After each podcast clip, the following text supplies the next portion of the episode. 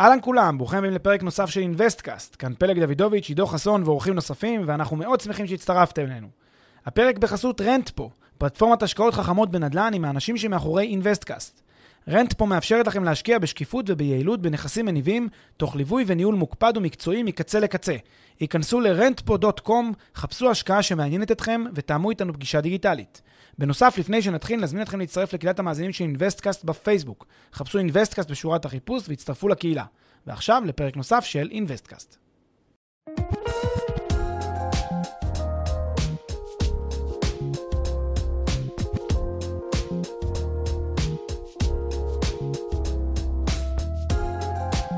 שלום לכולם, בוקר טוב, בוקר טוב פלג. בוקר אור עידו, מה קורה? מה שלומך אתה? אני בסדר גמור. אה, היום אנחנו בחרנו לדבר על כמה נקודות אה, רגישות שאפשר להגיד כמעט באופן גורף שמי שמחפש השקעות נדל"ן אה, מכיר אותן, uh, מה שנקרא הכר היטב. Uh, ואלה בדיוק הנקודות שבהן uh, לעניות דעתנו אותו בן אדם שמחפש השקעה, בטח מישהו לא שחקן חוזר, צריך לעצור ולשאול את עצמו אם הוא עושה את הדבר הנכון, אם הוא לא מפספס משהו, אם הוא לא מסתנוור, אם הוא uh, עובד עם האנשים הנכונים ועוד uh, כהנה וכהנה תהיות ושאלות שצריכות להתעורר כשרואים את אותם... תמרורי אזהרה. אז פלג, בוא תן כמה מילים אה, כלליות לגבי העניין, ואחר כך נתחיל אה, להציב אחד-אחד את אותם תמרורים שאמורים אה, לאותת לנו, אתה יודע, לשים את הרגל על הברקס. אז יש לי בקשה מקדמית מהמאזינים הנפלאים שלנו באינוויסטקאסט. זה מסוג הפרקים שאתה יודע, לא הרבה פעמים, לא על כל פרק אנחנו רואים, זה פרק חשוב. מאוד מאוד חשוב. עכשיו, למאזינים שלנו אני כבר מייחס איזושהי יכולת לזהות את אותן נורות אזהרה, אני חושב אה, כבר יש להם את זה ברדאר, בגלל שאנחנו מדברים על הרבה, הרבה דברים כאן בפודקאסט. אבל אני חושב שמה שאין זה אה, לחברים שלהם, למכרים שלהם ולאנשים שסתם אה, מסתובב ככה בעולם ההשקעות. זה מסוג הפרקים שכדאי מאוד להפנות אנשים, לספר להם. אה, לכל אחד יש את החבר הזה שעשה איזושהי אה, שגיאה. באיזושהי השקעה, כי הוא נסחף אחרי זה משווק או משהו בסגנון. זה מסוג הפרקים של לבוא ולהזכיר לאנשים, אה, מתוך באמת אה, אכפתיות, כי הפרק הזה ייתן, לדעתי, דגשים ש... אה, שוב, זה לא הסיסמאות האלה שרואים בהרבה אתרים, אה, להתרחק מזה, להתרחק מזה. בואו, אנחנו מדברים באמת מה שאנחנו חושבים שנכון אה, לשים עליו את הדגש. אה, כשאנחנו, אה, ולהיזהר מפניו בעולם ההשקעות. ובעיקר מהמציאות, מהחוויה, מהחוויה האותנטית של המציאות. מהחוויה האותנטית, ואנחנו ניתן פה אה, ים דוגמאות, שלל דוגמאות, גם מהחיים שלנו כיזמים, גם מהחיים שלנו כמשקיעי נדל"ן ומשקיעים בכלל, דוגמאות שמבוססות על מה שנקרא על ניסיון, על האמת, כן? אז, אז, אז זה מסוג הפרקים שכדאי לשתף, אנחנו מאוד ממליצים ככה. אה, לפרגן לחברים בזה. אז קדימה, בוא נתחיל ונדבר על אותם אה, שמונה נורות אזהרה או תמרורי בדיוק, אז נדבר פה על שמונה אה, נורות אזהרה לעולם ההשקעות, ואנחנו נתחיל אחת-אחת, כמובן ניתן מלא דוגמאות ונעשיר את הדיון וגם נסביר את הנורות אזהרה, לא סתם נציין אותן, אז זה הולך להיות מעניין. אז הדבר הראשון, נורת האזהרה הראשונה, אגב, זה לא לפי סדר חשיבות, אה, אבל אה, בגדול, כל אחת מהן חשובה בפני עצמה, כמובן שזה גם לא, לא רשימה ממצה כל השמונה, יש אולי שמונת אלפים, אבל בואו נעשה רק שמונה. ועוד איזה הערה גם, אנחנו לא הולכים כאן, אה, אתה יודע, לא רוצים hold your horses מדי, אנחנו גם לא רוצים להגיד לאנשים אל תיכנסו להשקעות, או תפחדו, או תהיו חרדים, או תהיו היסטריים, ממש ממש לא. אנחנו מאוד מאמינים בהשקעות להגדלת הון וערך. המטרה היא אה, לעשות את זה נכון. וזו הסיבה שהפרק הזה עלה לאוויר.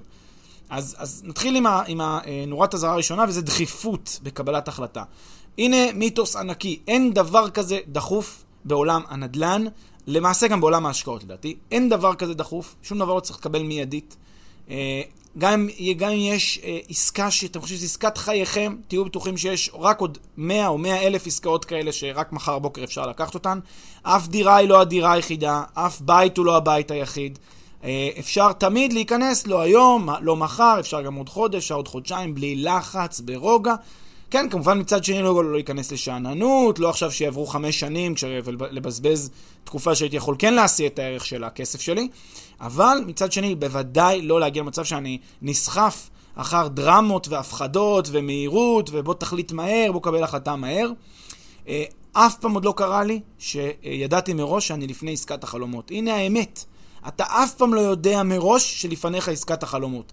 אז אם אני לא יודע, ואני יזם, ואני אומר את זה בכובע של יזם, אתה לא יודע, כש, כשהקימו את פייסבוק אף אחד לא חשב, פייסבוק זו עסקת החלומות. אף אחד לא אמר את זה לעצמו.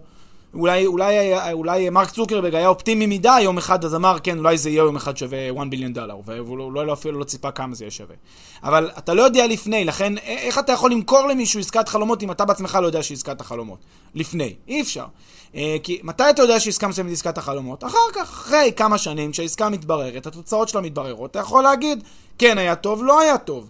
אבל אתם, אה, אתם בטח לא יודעים את זה לפני כן, אה, ואני יכול גם להגיד פה עוד איזושהי הערה, בדרך כלל כששוק עולה, אז כולם עולים, כל מי שהשקיע בשוק, בין אם הוא השקיע ביום ראשון, בין אם הוא השקיע ביום רביעי, בין אם הוא השקיע חצי שנה אחר כך. כולם עולים כשהשוק עולה, הכל בסדר, לא צריך מהר. אז זה דבר מאוד מאוד חשוב. אגב, אחד הדברים שאנחנו עושים, והם משתדלים ותמיד מחפשים, זה את אותם יזמים, מוכרים, שלא, שבאיזשהו מובן הם אדישים. אין להם את הדחיפות, אין להם את הלחץ, אתה יודע, זה לא שמלחיצים אותי, לא שבאים אומרים לי, עכשיו, עכשיו זו העסקה הכי טובה בעולם, לא. אתה בא, אומר, אה, אה, אני רוצה לקנות, אז הוא אומר, טוב, בסדר, בוא נראה מי אתה, מה אתה עכשיו.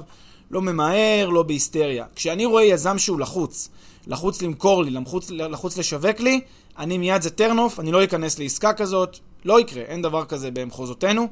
מי, ש, מי שלחוץ כנראה מנסה למנף את הלחץ הזה להשפיע עליי באיזשהו מובן. אבל, אבל אתה יודע, בוא נניח באופן כללי שהרוב המכריע של העסקאות הן עסקאות רגילות כמו שאתה מתאר, מה שלא בהכרח אומר שהן לא עסקאות טובות כמובן, אבל תמיד, כמו בכל דבר בחיים, יש מקרים אה, יוצאים מן הכלל, ובאמת נקראת בדרכך איזו הזדמנות פז כזאת שלא תחזור, לא יודע איך, ואתה יודע, למרות שהשוק מתפקד במצב תקין, וכנגד כל הסיכויים, ידה ידה ידה, אתה מרגיש שזאת עסקה טובה ואתה רוצה לסגור אותה, ומהר מה שנקרא. נכון. יש את אותם מקרים מיוחדים, אה, שבהם יש עסקה אה, באמת מיוחדת ששווה את, הדחיפות. זה יהיה אותם מקרים שבהם אנחנו נצטרך להבין מה הסיבה לדחיפות, ואם יש סיבה מניחה את הדעת, אז בסדר, אז יש סיבה מניחה את הדעת, ו... וצריכים לקבל את ההחלטה מהר. ברוב המקרים זה לא המצב. אני אתן לך אולי דוגמה ככה לסיטואציה שמניחה את... נניח אתה עכשיו מחפש להשקיע, לא יודע מה, להשקיע בתחום של, אה, אה, לא יודע מה, מגורים, מש...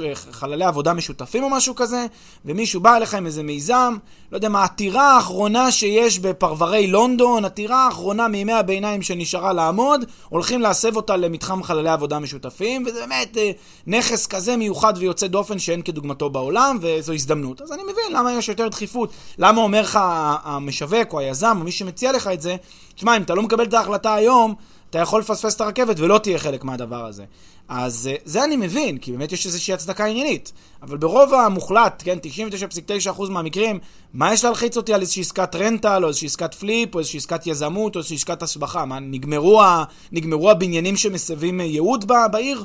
יש בזה משהו מאוד מוזר ומאוד... אה... קיצור, אה, זה מסוג הדברים ש... שממש לא, אין, סיבה, אין סיבה לעשות אותם.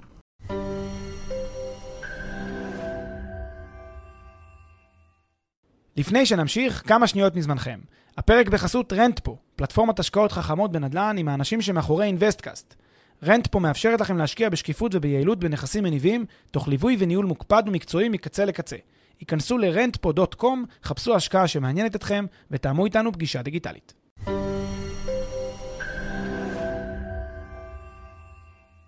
אנחנו גולשים מכאן לנורת האזהרה השנייה, שהאמת היא אתה יודע, היא רלוונטית לכל תחום צרכני באשר הוא, אבל אה, זה לגמרי מקבל משנה תוקף כשמדברים על עולם ההשקעות, אה, ואנחנו מדברים על מוכרנים. מוכרנים, אנשי המכירות, אה, שאנחנו... יש, יש, עולם המכירות עובר תמורות בשנים האחרונות, אני חושב, גם כי הרבה מהזירה הזאת עוברת לדיגיטל, וגם כי האופן שבו אנשים מתייחסים היום לאנשי מכירות, אני לא מדבר על, אני לא מדבר על כולם, ואני לא מדבר באופן גורף, לא מכליל כמובן, ויש אנשי מכירות מצוינים וישרים והכל בסדר. אני מדבר על, יש שוליים, אה, והשוליים האלה עושות, עושים נזק אה, לתעשייה הזאת של המכירות, והם גורמים למצב שבו אנשים היום כבר, אה, מה שנקרא, עם שבע עיניים כשהם מדברים עם נציגי מכירות, אבל עדיין, עדיין יש כאן איזה, יש עדיין תקופה של לפחות עשור שניים, שבהם עדיין אפשר לחלץ. כסף מאנשים. עכשיו, אני רוצה לשים זרקור על איזושהי אה, נקודה מאוד מאוד חשובה. יש רכישות שהן רכישות לטובת קבלת ערך. אתה רוכש כדי לקבל ערך מאיזשהו מוצר, value מהמוצר הזה. בגלל זה אתה רוכש את המוצר הזה, כי אתה קונה, משלם, צורך, נהנה, הפקת ערך, מבסוט, הכל טוב ויפה. אבל לדעתי המוכרנים הרבה פעמים מכוונים אותך לא לרכישות ערך, אלא לרכישות לשם הרכישה, רכישות פסיכולוגיות. רכישות שלא ייתנו לך ערך. כן, הדוגמה הכי טובה זה העגלות האלה בארצות הברית. בא לך מישהו, מוצר שאתה לא צריך אותו, לא תצטרך אותו גם לא בעוד 100 שנה, לא שוב, לא תמיד, לא כולם.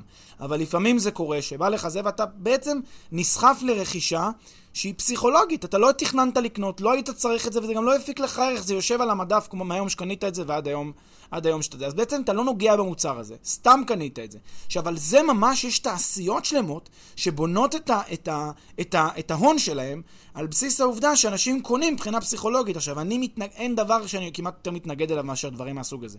השפעות פסיכולוגיות, לבלבל אנשים לעסקה, לגרום להם לקנות רק...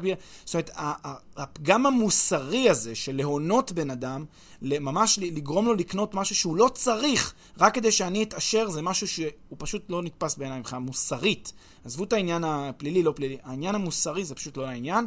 אה, ובמובן הזה, אה, מוכרנים זו באמת אה, נקודה מאוד מאוד משמעותית. עכשיו, בעולם ההשקעות, מוכרנים יש להם כוח חזק מאוד מאוד מאוד, בגלל שהצד השני הרבה פעמים לא מבין מה הוא עושה, לא מספיק מתוחכם, לא יודע להתמודד אינטלקטואלית עם החומר, כי הוא לא מתעסק בתחום, כי הוא מהנדס תוכנה, או כי הוא ספר, או כי הוא, לא יודע מה, מעצב פנים. הוא עושה מה שהוא עושה ביומיום שלו, הוא או היא כמובן, באים, היא באה, שומעת את נתוני העסקה, היא לא יכולה להבין כי, כי מטיחים בה המון מידע, המון מספרים, זה לא תחום העיסוק שלה, ובאים ו- ו- ו- ונציג המכירות מספר ומספר, ואז בעצם הגענו לאיזושהי אה, סיטואציה שבה נציג המכירות יכול שוב ליצור פה מכירה שהיא לא מכירת ערך, אלא מכירה לשם המכירה, מכירה פסיכולוגית.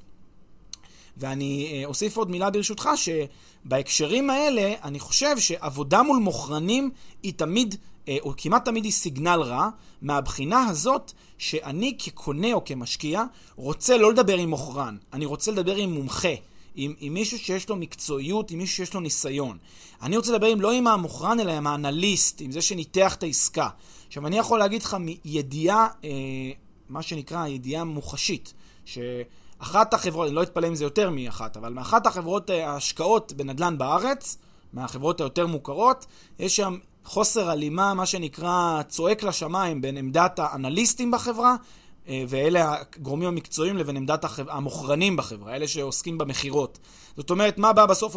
המכירות יציגו לך שהתשואה פה היא 15%, אבל האנליסט בפנים אומר, רגע, התשואה פה היא לא יותר מ-4, מה אתה מציג 15? וזה בדיוק הנקודה שבה אתה לא צריך לדבר עם המוכרן, אתה צריך לדבר עם האנליסט. ולכן כשחברה באה ושמה מוכרן, שהוא זה שעושה את כל התהליך הזה, כשהוא לא המומחה, הוא לא הגורם המומחה בחברה, לי זה סיגנל רע, כי למה? למה את צריכה מוכרן כאן בעמדה הזאת? למה שלא תבואי ותציגי בן אדם מקצועי, שבא ואומר את ההסבר המקצועי לעסקה? למה הוא צריך להיות מוכרן? למה זה צריך להיות כאילו בכיוון הפסיכולוגי הזה, כאילו להשפיע עליי לקנות? אם זה כזה טוב כמו, שאתם, כמו שאת מציגה. אתה יודע, אבל הבעיה עם זה, זה שבגלל שאנחנו כל כך רגילים לאנשי מכירות ולאנשי שיווק, בכלל בכל תחום שהוא, אז אתה יודע, אתה תלך נגיד לאיזה בן אדם פרטי, או, או שוב, אפילו לא חברה, כן? שאין לו איזה סוללה של אנשי מכירות, אז אתה מרגיש שאתה עובד עם שחקן קטן, ולך תדע מה המוניטין שלו, ומה עומד מאחורי כל הדיבורים והניתוחים וכולי. ומצד שני, מי שיכול להרשות לעצמו להעסיק אה, מוכרנים כאלה, זה סיגנל שיש לו מוניטין מוכח, שיש לו ביזנס מתפקד, ואתה יודע, כנראה זה לא, לא הגיע משום מקום, כנראה שהוא עובד הרבה ויפה. אה, תראה, אני, אני לא יודע. אני חושב שקודם כל, הוא יכול להעסיק עוד עובדים, אז שיעסיק עוד אנליסטים או שיעסיק עוד אנשים שיודעים אה, להסביר. למה שיעסיק דווקא עוד מוכרנים? כשהוא בוחר באפיק הזה של מוכרנים, לי זה עושה סיגנל, לא יודע, לא נוח. לא נוח מהדבר הזה. זאת אומרת, למה, המוצר לא מספיק טוב שהוא מדבר בעד עצמו, למה אתה צריך מישהו כאילו מומחה אשף באיך איך להגיע, ל, לשכנע את הבן אדם לצוד אותו? זה עושה לי סיגנל רע, לא יודע, לי זה עושה סיגנל רע, ו, ומעבר לזה, בסדר, נניח יש מוכרנים מעורבים בעסקה, ונניח שזה בסדר, תבוא, אם, אם יש לך בתור קונה, בתור, לך בתור משקיעה, קונה, שאלה, מקצועית על לב העניין, לא להפנות אותה למוכ... למוכרן, כי התשובה שתקבלי זו תשובה שעונה על הצורך ששאלת. למוכרנים אין אחריות, הם היום פה, מחר הם בחברה אחרת, זה לא כך, שוב, לא כולם, ואני לא, לא, לא, לא אכליל, אבל חלק מהם זה לא כך מעניין אותם מה יהיה מחר עם, ה, עם, ה, עם ההשקעה הזאת, דקה אחרי שהם מכרו וקיבלו את העמלה שלהם. ולכן, מהזווית הזאת, כדאי לך או לך כמשקיעים, לבקש לפנות לאנליסט בחברה, או למי שמומחה בחברה, למקצועי, לשלוח לו את השאלות, כמובן, תכף נגיד שגם בכתב, ולעבוד מול האנליסט, לא בושה לבקש שלא יהיה הגורם המוכר, כי המוכר, שוב, עוסק במכירה עצמה. לגמרי. נעבור לנקודה שלישית? נקודה שלישית היא באמת נקודה שמעוררת הרבה מאוד אה, אה, נורות אדומות פר סה, ממש בהגדרה, וזה שיש תשובות שהן תשובות מתחמקות, או שלא עונים על שאלה, או כשכועסים כששואלים שאלה. עכשיו, תן לי לחדש לך משהו בתור אה, אנשים שמתעסקים גם בלתת שירות ולתת מענה ולעזור לאנשים גם בעולם ההשקעות ובכסף ובכלל בנדל"ן. אין גבול לסבלנות שאתה צריך כשאתה עובד בחברת B2C, שאתה נותן שירות ללקוח קצה. אין גבול לסבלנות, יש לקוחות שמתקשרים ומצלצלים ובודקים ו-SMSים ווואטסאפים ומה לא, אבל בזה אתה נמדד, אתה נותן שירות לאנשים, אז אתה נמדד בשירות שאתה נותן, במידת המענה שאתה נותן ללקוח. יש לו שאלות, הוא רוצה להבין, הוא לא רוצה להפריע, גם, גם לא זה זמן, גם לא זה עולה זמן לכתוב לך ולנסח לך ולבקש ול, ולדעת. וזה בסדר גמור שהוא שואל. אבל יש תרבות כזאת ותופעה כזאת של כל מיני אה, אה, גופים וחברות בעולם, במיוחד בתחום ההשקעות, הפיננסיים, כמובן בנדל"ן, של אה, לא לתת תשובות, של להתחמק. עכשיו, חלק מהזמן זה נובע בגלל שהתשובות לא מחמיאות, התשובות הן גרועות, התשובות הן פוגעות, אז הוא, אז הוא, מעדיף, לא, הוא מעדיף שתשכח מזה ושלא תשים לב למגרעות. אבל חלק מהזמן זה בגלל שפשוט אין לו כוח ואין לו סבלנות והוא לא נותן את המענה. ולדעתי אה, זה פשוט אה, אה, גם שגיאה מבחינה, מבחינת השירות שלך, שלך ללקוח, וזה גם מעורר כנורת אזהרה. עם כזה בן אדם אני לא רוצה בכלל, לא רוצה לקבל ממנו את השירות. תשמע, לפעמים יש משקיעים שאתה שומע מהם שמספרים לך, תשמע, אני מאוד לא מרוצה מאיזושהי, מאיזושהי השקעה, ואומרים, תשמע, בתכלס, אחת הסיבות שבגללן הגעתי למצב הזה זה כי כשנכנסתי להשקעה לא באמת שאלתי את כל השאלות, לא הרגשתי מספיק בנוח לשאול את כל השאלות הקשות על ההשקעה. אז, אה, אז, אז ואז הוא אומר, הוא, הוא בא לעצמו בטענות. עכשיו נכון, הוא גם, יש סיבה שיבוא לעצמו בטענות שהוא לא שאל מספיק שאלות, אבל אני חושב שזה גם הרבה, החברה או אותו גורם שמשווק לו את העסקה, זה צריך לבוא ממנו, הסבלנות, בעצם בדחיפה, להגיד לבן אדם, תשאל כל מה שאתה רוצה, מתי שאתה רוצה, ממש בחפץ לב, נענה לך בסבלנות, כדי שאתה תדע מה אתה עושה. כשמתחמקים, כשלא עונים, כשמתעצבנים כששואלים, כל הדברים האלה, אני חושב שזה דבר שמדבר בעד עצמו, שזה נקודה, נקודת כשל קשה. יפה, וזה לוקח אותנו ממש בקו ישר לנקודה הרביעית, ובעיניי קריטית ברמות שקשה להסביר כמה. אתה יודע, השקעות בלי פגמים. בין אם, אתה יודע, מי שמגיע להשקיע שואל ואומרים לו שאין פגמים, ובין אם מציגים את העסקה כאילו אין בה שום פגם. תראה, זה באמת אה, סיטואציה, אה, היום ב-2020, שדי אה, מפתיעה, שאנשים אה, אה, יוצרים את הרושם כאילו עסקאות זה דבר מושלם והרמטי, וכאילו אה, אין בעיות בעסקאות, וכאילו גם, אה, כן, הכל קל ופשוט ונוח וידידותי. אז המציאות היא למעשה הפוכה, היא ב-180 מעלות הפוכה. בכל השקעה שהיא, אפילו קחו את ההשקעה ב- ביקום, כן? אה, פייסבוק, גוגל, ההשקעה ביקום, תהיו בטוחים שהיה שם ערימות ערימות של פגמים ובעיות וקשיים ומהמורות ואתגרים, שכשיצאו לדרך ידעו בדיוק מה, לאן נכנסים, והבינו את הסיכונים, ועל כל פייסבוק הזאת יש 99 שלא הצליחו, אם לא יותר, או 999 שלא הצליחו, וכך הלאה. למעשה, כל, בהגדרה לעסקאות ולהשקעות, כל מה שמעורב סיכון, יש, אה, מיד בא עם זה גם העובדה שזה פשוט לא הרמטי, זה לא ודאי, זה לא ורוד, זה לא נוצץ. כן, ש... ואני, אגב, נקודה שחשוב, אה, אני חושב, לגעת בה, זה בסדר, אתה לוקח אה, מקרים, אה, כן, סטארט-אפים ומקרים קיצוניים של באמת שסיכויי ההצלחה הם לא מאוד גבוהים והסיכונים הם מאוד גדולים, אבל גם בעסקאות פשוטות, פשוטות, לא יודע... דירה בנתניה. דירה בנתניה. יכולים לקרות דברים, בלי, מה לעשות. בלי סוף, בלי סוף. יש לאותה דירה בנתניה, בטוח יש בה פגמים. בטוח. היא לא דירת החלומות. בטוח. חד משמעית. ואז כאשר... עכשיו, מה הבעיה? הבעיה היא לא שחושבים או לא חושבים שיש בה פגמים. הבעיה היא מה מוסר אותו גורם שמדברר את הדירה בנתניה, את ההשקעה, לא יודע מה, flip בזה, multi family פה, או אפילו לקנות, אה, לקנות מניות של פייסבוק. מי שמדברר לי את העסקה הזאת, אם הוא בדחיפה, כן, מה שנקרא, לא, לא בדחיפה, מציג לי, מספר לי את הפגמים, מחכה שאני אשאל אותו אם יש פגמים, וכמובן גם מכחיש כשאני שואל אותו אם יש פגמים, או נותן סתם כאלה, אתה יודע, כמו שעושים בקורות חיים. כותבים כזה, אה, או ששואלים בשאל, בשאלון, בשאלון מקצועי כזה, שואלים מה הפגמים שלך, אני יותר מדי פרפקציוניסט. אוקיי. אז אם הוא לא אומר את, ה, את הפגמים בדחיפה ממנו, בעיניי זה, זה כשלעצמו נורת אזהרה מאוד מאוד חזקה, כי יש פה אדם לא ישר. כי ברור שיש פגמים, וברור שיש קשיים בעסקה. עכשיו, אתה יודע, בעולם המכירות, שוב, ובעולם השיווק, יש, ה, יש כל מיני כללי אצבע כאלה, שוב, שלדעתי הם ארכאיים במובן הזה, שהם כאילו באים ואומרים, תשמע, אתה לא צריך להרים להנחתה ללקוח, אתה לא צריך להגיד לו מה, מה לשאול, אתה לא צריך להרים, לעשות גולים עצמיים. אני מתנגד לזה, אני חושב שזה שגוי בתפיסה של היום, תפיסת השקיפות והדאטה והידע של היום.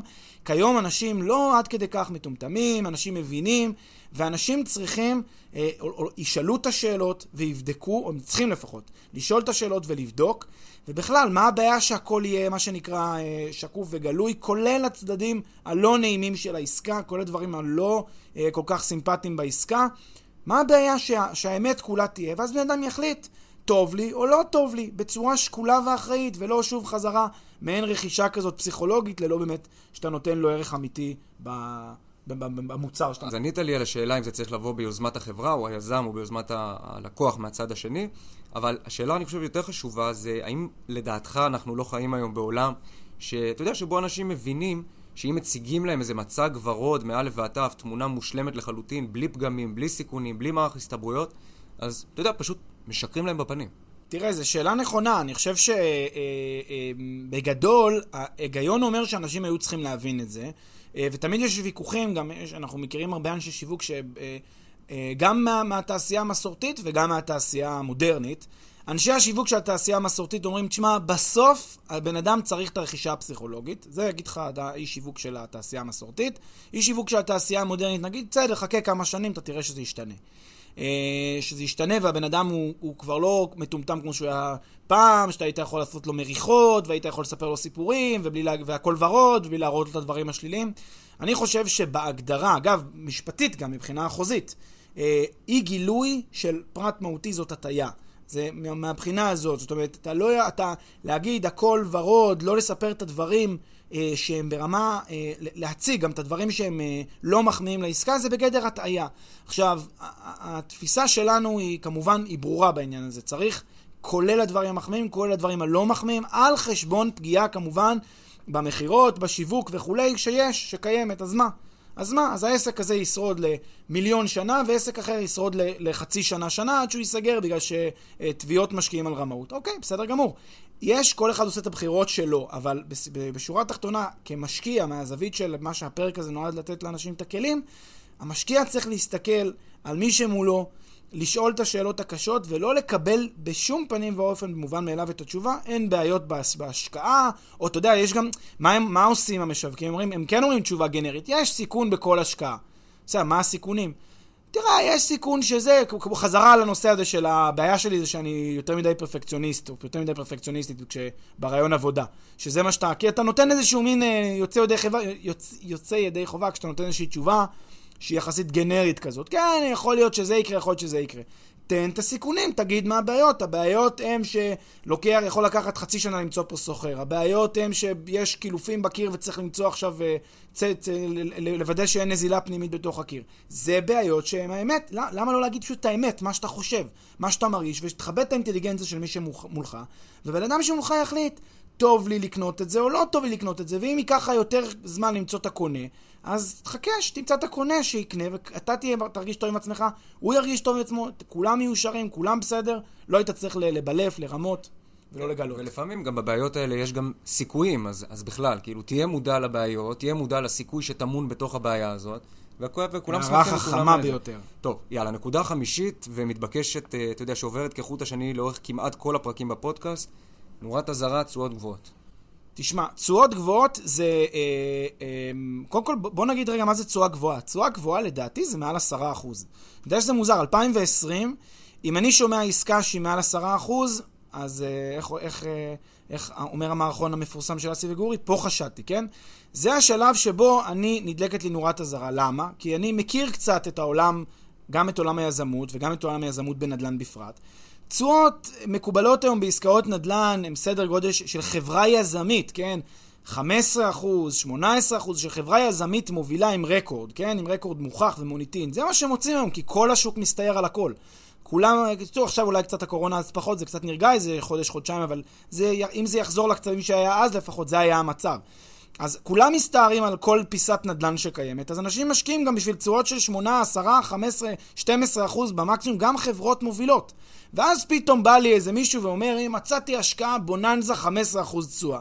זה, זה דמיוני, זה כמובן, אה, ברוב המוחלט של המקרים זה דמיוני. כל מה שהוא מעל 10% לטעמי אה, כבר מעורר נורת אזהרה. זה, שוב, כל הנורות אזהרה האלה לא אומרות שאני לא, בהכרח לא אשקיע. יכול להיות שאני כן אשקיע, אבל אני אעשה את זה אה, אחרי שבאמת וידאתי שהדברים הם אה, עולים בקנה אחד עם המציאות, ושזה לא זה סתם עכשיו אה, חלומות באספמיה של אותו משווק. עכשיו, כאן צריך לפצל את הנושא הזה של התשואות הגבוהות, אותם נגיד שמספרים 15%, 18% תשואה על איזושהי עסקה קטנה כזאת שעושים, כאן צריך לפצל את זה לשתי אפשרויות למעשה, שהן לדעתי האפשרויות האמיתיות. זה, זה באמת, זה האמת שמאחורי ה-15%.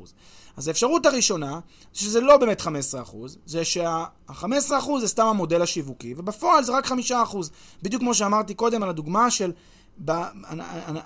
אנליז, כן, משרת אנליסטים בכירים בחברה בכירה מאוד מאוד, שאומרת מחלקת שיווק מוסרת תשואה 15% ואנחנו יודעים שזה כולה 4-5%.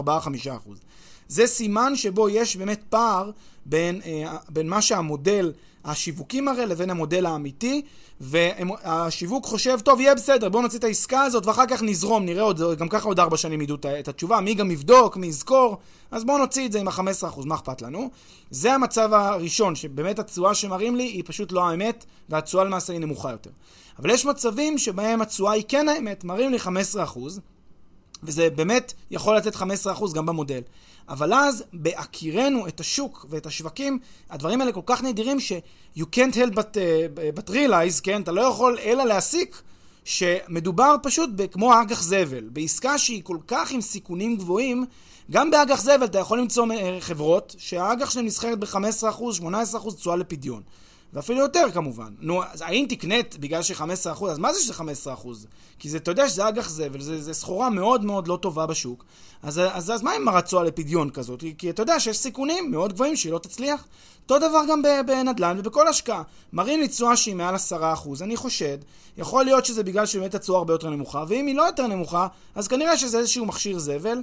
או ב-1% של המקרים שבאמת מצאתי פה איזושהי עסקה שבאמת מראה 15%, אבל אז אתה יודע, אתה שואל את עצמך, חוזר שוב לשאלה, מה הסיכוי שתתגלגל אליי בין כל האפיקים, בין כל הזה, חיפשו, חיכו רק אליי שאני, שאני אמצא אותה, והיזם לא לקח אותה בעצמו. כלומר, איך, איך תהליך המחשבה הוביל את זה שזה בסוף הגיע אליי מכל האנשים בעולם שהיו יכולים למצוא את זה, עם חברה יזמית גדולה שמתחרה על העסקאות האלה, מגיעה לתשואות, אה, לתשואות, אה, שואפת לתשואות כאלה ולוקח לה המון זמן למצוא נכסים. עכשיו אני אתן לך גם דוגמה מתחום אחר, שהוא תחום של אנרגיה מתחדשת, ובתחום הזה יש ירידה עקבית וברורה בתשואה, בתשואת ה-IRR של פרויקטים בתחום האנרגיה המתחדשת, די דומה לנדל"ן. זה התחיל בתשואות מאוד גבוהות לפני אה, עשור וחצי, שניים, כשרק התחום הזה יצא לדרך, כי היה בזה באמת הרבה מאוד סיכונים, והיה פה יבוא של חומרים מסין וציוד ודברים מאוד מאוד מסוכנים. ועם השנים התשואה הלכה וקטנה, וכיום אנשים משקיעים בפרויקטים של אנרגיה מתחדשת בשביל 7-8% בטח על חברות גדולות. 7, 8, 10 אחוז IRR לחברות מובילות יזמיות בתחום. זו תשואה יפה. אז אתה, תראה, תראה את ההקבלה, כלומר, הן מבינות ש-10 אחוז זה כמעט ה, היעד האופטימלי שהן מסוגלות להשיג אותו היום ב-2020. אה, אז, אז תחשוב כמה בנדל"ן שזה תחום מפוצץ באנשים שמשחקים, במיליוני שחקנים ברחבי העולם, שרק מחפשים את ההזדמנויות, רק מחפשים את ההשקעות. אז אתה, ההוא שמשקיע מהארץ, קונה איזה נכס בצד השני של העולם, ת, ת, לך תיתנו את ה-15%. זה מעורר לי אה, אה, נורת אזהרה, ולכן אני חושש מזה ובודק את זה. וצריך לזכור, תמיד יהיה את זה שיספר בדיעבד, כן, עשיתי את ה-10%, 12%. מי שלא נשמע אותו זה אותם...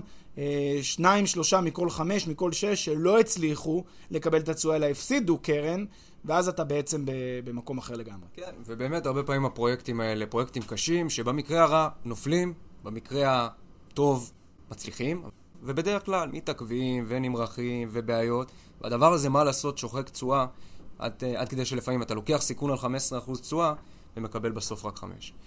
אה, מה לגבי קונספט של אה, תשואה מובטחת, אם אנחנו כבר מדברים על תשואה, אתה יודע, לא בהכרח גבוהה מדי, אבל מובטחת.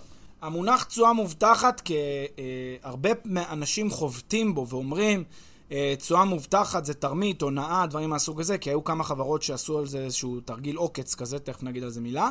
על כעיקרון, אה, תשואה מובטחת, אני לא רואה אינהרנטית בעיה עם תשואה מובטחת, כי זה פשוט לא, אה, זה, זה, זה מגוחך לראות בתשואה מובטחת כדבר שהוא אינהרנטית פסול, בגלל שכל מנגנון ההלוואה מבוסס על תשואה מובטחת. הרי מה זה הלוואה?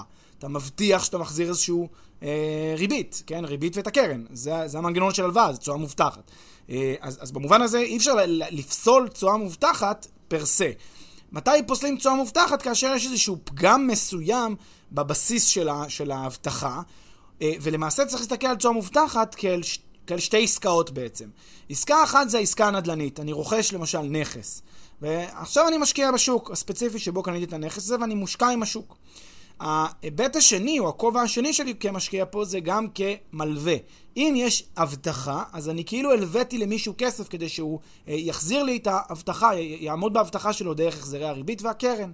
אז החזרי ההבטחה הזאת, זה העסקה השנייה, זה כמו על עסקת הלוואה. לכן תמיד כשמדובר תשואה מובטחת צריך לעשות שתי בדיקות. גם לעסקה הראשית, שזאת עסקת הנדל"ן, וגם לעסקת ההבטחה. איך בודקים עסקת אבטחה או עסקת הלוואה? איך בודקים אותה? בודקים את הגורם הלווה, בודקים אותו מבחינת איתנות פיננסית, בודקים את הביטחונות שהוא יודע להעמיד, בודקים אותו כמו שבודקים הלוואה, כי זו בעצם עסקת הלוואה בנוסף לעסקת הנדל"ן. אה, ולכן אני לא פוסל פר סה עסקת תשואה מובטחת, אין בי עם זה שום היגיון לפסול את זה.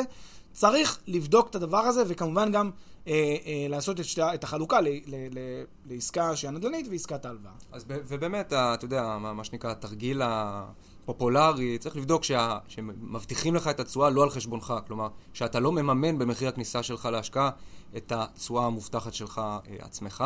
אה, עשינו פרק בנושא הזה בעבר, אז מי שרוצה להעמיק אה, מוזמן אה, להאזין, אבל בואו נתקדם לנקודה השישית שמתכתבת עם התשואה הגבוהה במקרים מסוימים. סיסמאות, רווח מהיר, בלי מאמץ, עסקת חלומות, מציאה שלא תחזור, אין דברים כאלה, אתה יודע, כל מיני אמירות מהסוג הזה. לגמרי, זאת נורת אזהרה חשובה מאוד, סיסמאות, סיסמאות מכירה ושיווק, שוב זה מתכתב עם נושא המוכרנים. אה, אני חושב שעסקה טובה, או מוצר טוב, אתה יודע, product אה, אה, שנותן value, זה product שלא צריך לדבר עליו יותר מדי. לא, לא צריך להסביר אותו יותר מדי כך. קחו, דמיינו בראש עכשיו את כל החברות, אה, את כל השירותים שאנחנו אה, צורכים אותם, כן? אה, שירותי משלוחים באפליקציה, ואפליקציה להזמין מונית, ואפליקציה ל-GPS. כל האפליקציות שאנחנו חושבים בהן ביומיום, הן אפליקציות שהדרך למכור לנו אותן, או את השירות, השימוש בהן, לא צריכים להגיד שום סיסמה. אמרו, תשמע, יש פה, בהגדרה יש פה משהו שמשפר לי, מטייב לי, נותן לי שירות טוב, נותן לי מוצר טוב, שעושה לי, אה, עושה לי סדר, מקל עליי, זה מדבר בעד עצמו. מתי אני מתחיל להלביש סיסמאות שיווקיות על משהו? כאשר אין value אינהרנטי ל product. כאשר ה product עצמו, המוצר הזה, אין לו ערך מדבר בעד עצמו, אז אני צריך להתחיל להביא סיסמאות, להתחיל להגיד, הזדמנות, מציאה, מתחת למחיר השוק, זה הזמן, הייתי קונה בעצמי אם היה לי כסף עכשיו, הייתי קונה לדודה שלי, לסבתא שלי, כל אחד עם הסיפורים. זה כשיש סיסמאות, זה השלב שאני כאילו מכבה, אני לא מקשיב אפילו, כי אני חושב שהסיסמאות האלה נועדו הן פשוט כאילו משדרות שהבן אדם לא הצליח למכור את הערך של המוצר הזה, של ההשקעה הזאת, הוא לא מדבר בעד עצמו. אה, ואני יכול להגיד לך למשל דוגמה מאוד בסיסית, מאוד פשוטה. יש הרבה פעמים כשאתה הולך, אה, בעיקר נדל"ן חו"ל, אבל גם רואים את זה בארץ, שאתה רואה אה, יזמים, אה, יזם כזה ויזם כזה, ומתחרים בעצם על, על הקונה שיקנה מהם. כשאני בא ליזם, אתה רואה בדרך כלל אצל היזמים הצעירים וה, והחדשים. יזם צעיר וחדש, מה הוא עושה? תשים לב איך הוא משווק. הוא משווק נורא בסיסמאות. נורא אומר לך, דירת החלומות שלך, פרויקט שחיכית לו, זה, זה יזם צעיר ולא שלא. לך לעומת זאת ליזם גדול, עם רקורד, עם מוניטין, אתה כמעט... איזה סיסמה, אתה, בקושי, בקושי הם עונים לך, כלומר, בקושי, אתה, אתה לא, זה לא מדבר להם לשווק לך, למכור לך, הם אומרים לך, תשמע, זה המוצר, זה הדירה, אתה יודע שאנחנו החברה המובילה, אתה יודע שאין פה מתחרים באמת לחברה הזאת, אני לא הולך לתת לך פה לא פיץ שיווקי, לא מכירה ולא סיסמאות. אתה רוצה, תקנה, אתה לא רוצה, אל תקנה, מה שבא לך. אבל בלי, בלי מה, מה שאנחנו אוהבים לכנות בשפה ככה עממית, בלי הפלברה הזאת, השיווקית, המכירתית, עם הסיסמאות שנלוות אליה, כשאני, אז ההמלצה כאן ונורת האזהרה כאן היא להימנע מסיסמאות, לשים לב שמתחילים איתי ב-level של הסיסמאות, הם מתחילים להגיד לי דברים שמאחוריהם אין, אין באמת תוכן, זה סימן כנראה שאין ערך שמדבר בעד עצמו במוצר, ולכן הלבישו אותו, עטפו אותו בכל מיני סיסמאות שיווקיות שמטרה שלהם זה לרתום אותי. כן, או סיסמאות שיווקיות, או, וזה מוביל אותנו לנקודה שביעית, סיפורי אה, גבורה והצלחה, אתה יודע. סיפורי גבורה והצלחה. יש דבר שמעורר אה, גיחוך לדעתי, וצריך, באמת צריך גם להדליק נורה אדומה. אה, זה אותם אה, אנשים שמספרים על עצמם סיפורי גבורה והצלחה בצורה שבעיניי נתפסת כמגוחכת, כמי שמכיר את העולם הזה, את עולם הנדל"ן ועולם היזמות בנדל"ן, אה, וגם עולם היזמות בכלל. סיפורי גבורה והצלחה. בואו רגע נבין מה זה סיפור גבורה והצלחה. זה בן אדם שבא מספר לך איך... אה, יום אחרי יום הוא עשה, אה, קנה נכס שעולה 700 אלף שקל, הוא קנה אותו ב-240 אלף שקל, ויום למחרת הוא קנה נכס שעולה 900 אלף שקל ב-600 אלף שקל. יום אחרי יום, ככה מהשמיים נחתו לו 150 אלף שקל פה, 300 אלף שקל פה, 100 אלף דולר פה, 200 אלף דולר פה, והוא כל כך... איזה איש מוצלח ואיזה, אה, או איזה אישה יזמית מוצלחת, מוצלחת שהצלחת להגיע לעסקת החלומות, רק חייכת לבן אדם והוא כבר הוריד לך 200 אלף שקל במחיר. העניין הוא שזה לא רק שהוא כל כך מוצלח, כן? הוא גם מאוד אדיב. כי לא רק שהוא עושה את העסקאות האלה פעם אחר פעם אחר פעם אחר פעם, ואתה יודע, ברווחים מטורפים, סיפורים מטורפים, הוא גם רוצה לתת לך ליהנות מכל הטוב הזה. לגמרי. אתה או את, אתם היחידי הסגולה שנבחרתם על ידו, כדי שהוא ילמד אתכם את השיטות שלו, על איך הוא, איך הוא אה, מישיר מבט אל עיניו של המוכר הלחוץ והמסכן שמעוניין למכור ב-200-300 אלף שקל את הנכס פחות.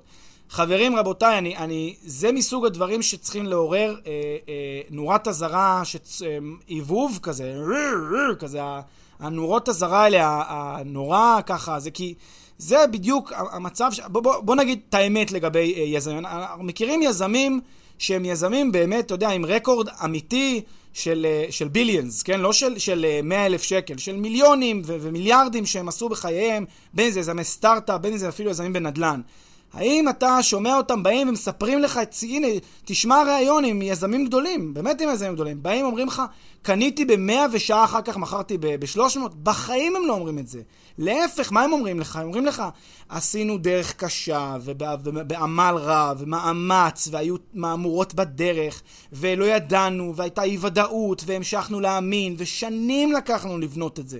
ושנים, והיה לנו הרבה מזל. הם נורא מדגישים, תשמע, את מוזמנים לשמוע פודקאסטים על סיפורים של יזמים בתחום, בתעשיית ההייטק, ואני גם מכיר כמה כאלה, שבעצם מה שהם מספרים לך מעדות ישירה, זה היינו כפסע מלסגור את החברה, ובסוף איכשהו זה, דברים הסתדרו, והכוכבים הסתדרו, והצלחנו אה, לעשות פה חברה ש, ש, ש, ש, שבאמת פורחת. אלה היזמים האמיתיים שמספרים את האמת. וכשיש לך מעין איזשהו אה, אה, גורואית, גורו שמספר, מעיד על עצמו על עסקאות של כסף שהוא אסף מהרצפה, זה נורת אזהרה שגורמת אה, פשוט אה, להתרחק מהדבר הזה, כי זה לא, אין בזה, שוב, אולי יש איזה יחיד סגולה כזה, אני לא, אני לא, אני לא נתקלתי, לא מאמין ש, שזה קיים, אבל אולי מישהו יגיד לי, יראה לי אה, קבלות, יראה בלי סוף סיפורים כאלה, אני יכול להאמין. זה כמו המיתוסים על, על וורן באפט, ששנה אחרי שנה אחרי שנה הוא מכה, מכה את השוק וניצח, את, פיצח את, הסיס, את, את, את הסיסמה של הבורסה. בסדר, אוקיי, שמעתי. אני, אני חושב שבסוף אה, יש אה, סיפורי הצלחה נקודתיים, לאורך זמן אי אפשר לעשות את זה, זה לא משהו שהוא אה, אה, עכשיו לנצח, שאפשר לעשות אותו, בסוף זה נגמר. אה, ומי שבאמת מספר את סיפורי ההצלחה האלה על עצמו, זה שוב דומה לסיסמאות השיווקיות. זה סתם מטרה למשוך, אה, לצוד את אותם, אה, את אותם אנשים שזה הקהל שבעצם מתעניין בזה. ואולי כדאי גם להגיד ש, שאני הייתי מצפה דווקא מאנשים, לא רק את הצניעות במובן שלא לא לדבר על מה שהם עשו, כי נגיד עשית, אז בסדר, תהיה צנוע, לא זה העניין. אני מצפה מאנשים, גם באיזשהו מובן להגיד מה שאנחנו אגב המון פעמים אומרים, זה להגיד את האמת שבסוף אתה צריך להשקיע לא בבן אדם, אתה לא צריך להשקיע בפרסונה הזאת, אתה צריך להשקיע בשוק.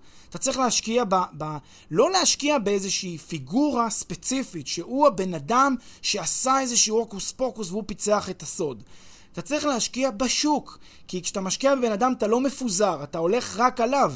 תשקיע במשהו שבהגדרה שלו, אם הוא צומח, אז אתה עולה, ואם הוא לא צומח, אתה יורד. אבל בן אדם מסוים, תיקח למשל את כל אה, אה, טייקוני הנדל"ן, אלי ההון של, של תעשיית הנדל"ן ש, שהיו במדינת ישראל, וזו דוגמה מאוד יפה. תחשבו כמה אתם צריכים לחשוב עליהם רק ב, בעשור האחרון שנפלו.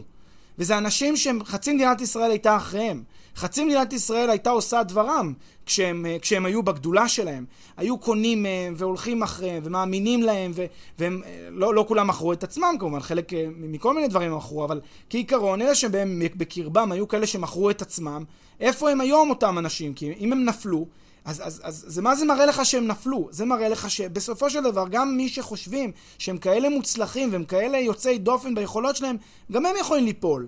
אז אין שום באמת ערובה על הבן אדם הספציפי שהולכים אחריו. לכן, כדאי להחליף דיסקט, כדאי להימנע מהחשיבה שאדם מסוים הוא לב העניין, כדאי לשים את המשקל על השוק, וכדאי במובן הזה שתדלק נורת אזהרה חזקה מאוד, בוהקת, כשיש איזה בן אדם שמספר על עצמו, רק אני על עצמי לספר ידעתי מה שנקרא, ומדבר כמה הוא, כמה הוא, כמה הוא, אה, במקום להגיד את האמת הנכוחה, והיא שצריך להשקיע בשוק, ואם אני הצלחתי פה ושם, אז בסדר, מספר לכם את זה שתדעו, אבל זה לא יותר מאשר מזל או רצף אקראי של, של אירועים. ובאנשים מהסוג הזה, אני חושב, אפשר להיעזר, ומילת המפתח היא להיעזר ולא להישען, כן? או לא לבטל את עצמך. מאוד מאוד מאוד חשוב מה שאמרת. אנחנו צריכים להיעזר באנשי מקצוע, להיעזר בחברות, להיעזר בנותני שירותים. עם זה אין שום בעיה, וזה אחלה.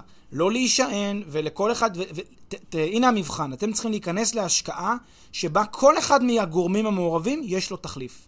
כל אחד. אם יש מישהו בדרך שאין לו תחליף מבחינתכם, אל תיכנסו להשקעה הזאת. כי אז אתם יותר מדי נשענים פה על אנשים שהיום הם פה, מחר הם במקום אחר. זה אתם צריכים להבין. לגמרי. אה, מתגלגלים לנורת האזהרה השמינית והאחרונה, והזכרת אותה כבר קודם, היעדר כתב. כן, אז, אז אני חושב שגם פה יש עניין של אה, מודרניות של התהליך. אה, היום, ב-2020, אני חושב ששקיפות הפך להיות אחד הערכים החשובים ביותר אה, בעולמות אה, של ה... של ה... של ה... בכלל, בעולם ההשקעות הפיננסיים. אה, הדיגיטל נותן את הבסיס לשקיפות. מי שלא נמצא בדיגיטל, אז צריך לתת לי חומרים שהם לא בדיגיטל, אבל הם חומרים שהם מספיק שקופים. מי שנמצא בדיגיטל, אחלה. אז כי יש לו הכל שקוף. עכשיו, מה זה אומר נמצא בדיגיטל? זה אומר פגישות בדיגיטל, מצולמות, מוקלטות, whatever, כל המסמכים של ההשקעה, העסקה, הכל בדיגיטל, חוזים, הכל שקוף, מפורט, ברור. זה מה שנקרא שקיפות. מה קורה בתכלס בהרבה מאוד אה, מקרים שצריך להדליק נורת אזהרה? שאין שקיפות. ואחד הביטויים לזה שאין שקיפות זה שאין מה שנקרא בכתב.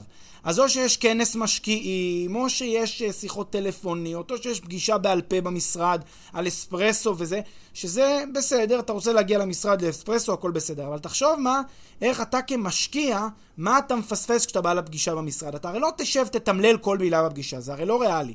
לא רק זה, אתה גם, אתה באיזשהו מובן, שוב, אתה חשוף לאותה מניפולציה מכירתית שדיברנו עליה קודם. ולכן אתה כבן אדם שנכנס לאותו מקום, חייב להבין, אין בעיה, אתה רוצה לעשות פגישה פיזית, אחלה, נעשה פגישה פיזית. אבל אני רוצה, בבקשה, תן לי סיכום מפורט של כל העסקה, בצורה נורא מסודרת, במייל, תשלח לי, אתה יודע מה, תהיה כמה, אל תעשה סיכום. ממש תפרט, מילה במילה, כל הדברים המרכזיים שאמרת עליהם עכשיו, תשים לי אותם בצורה ברורה.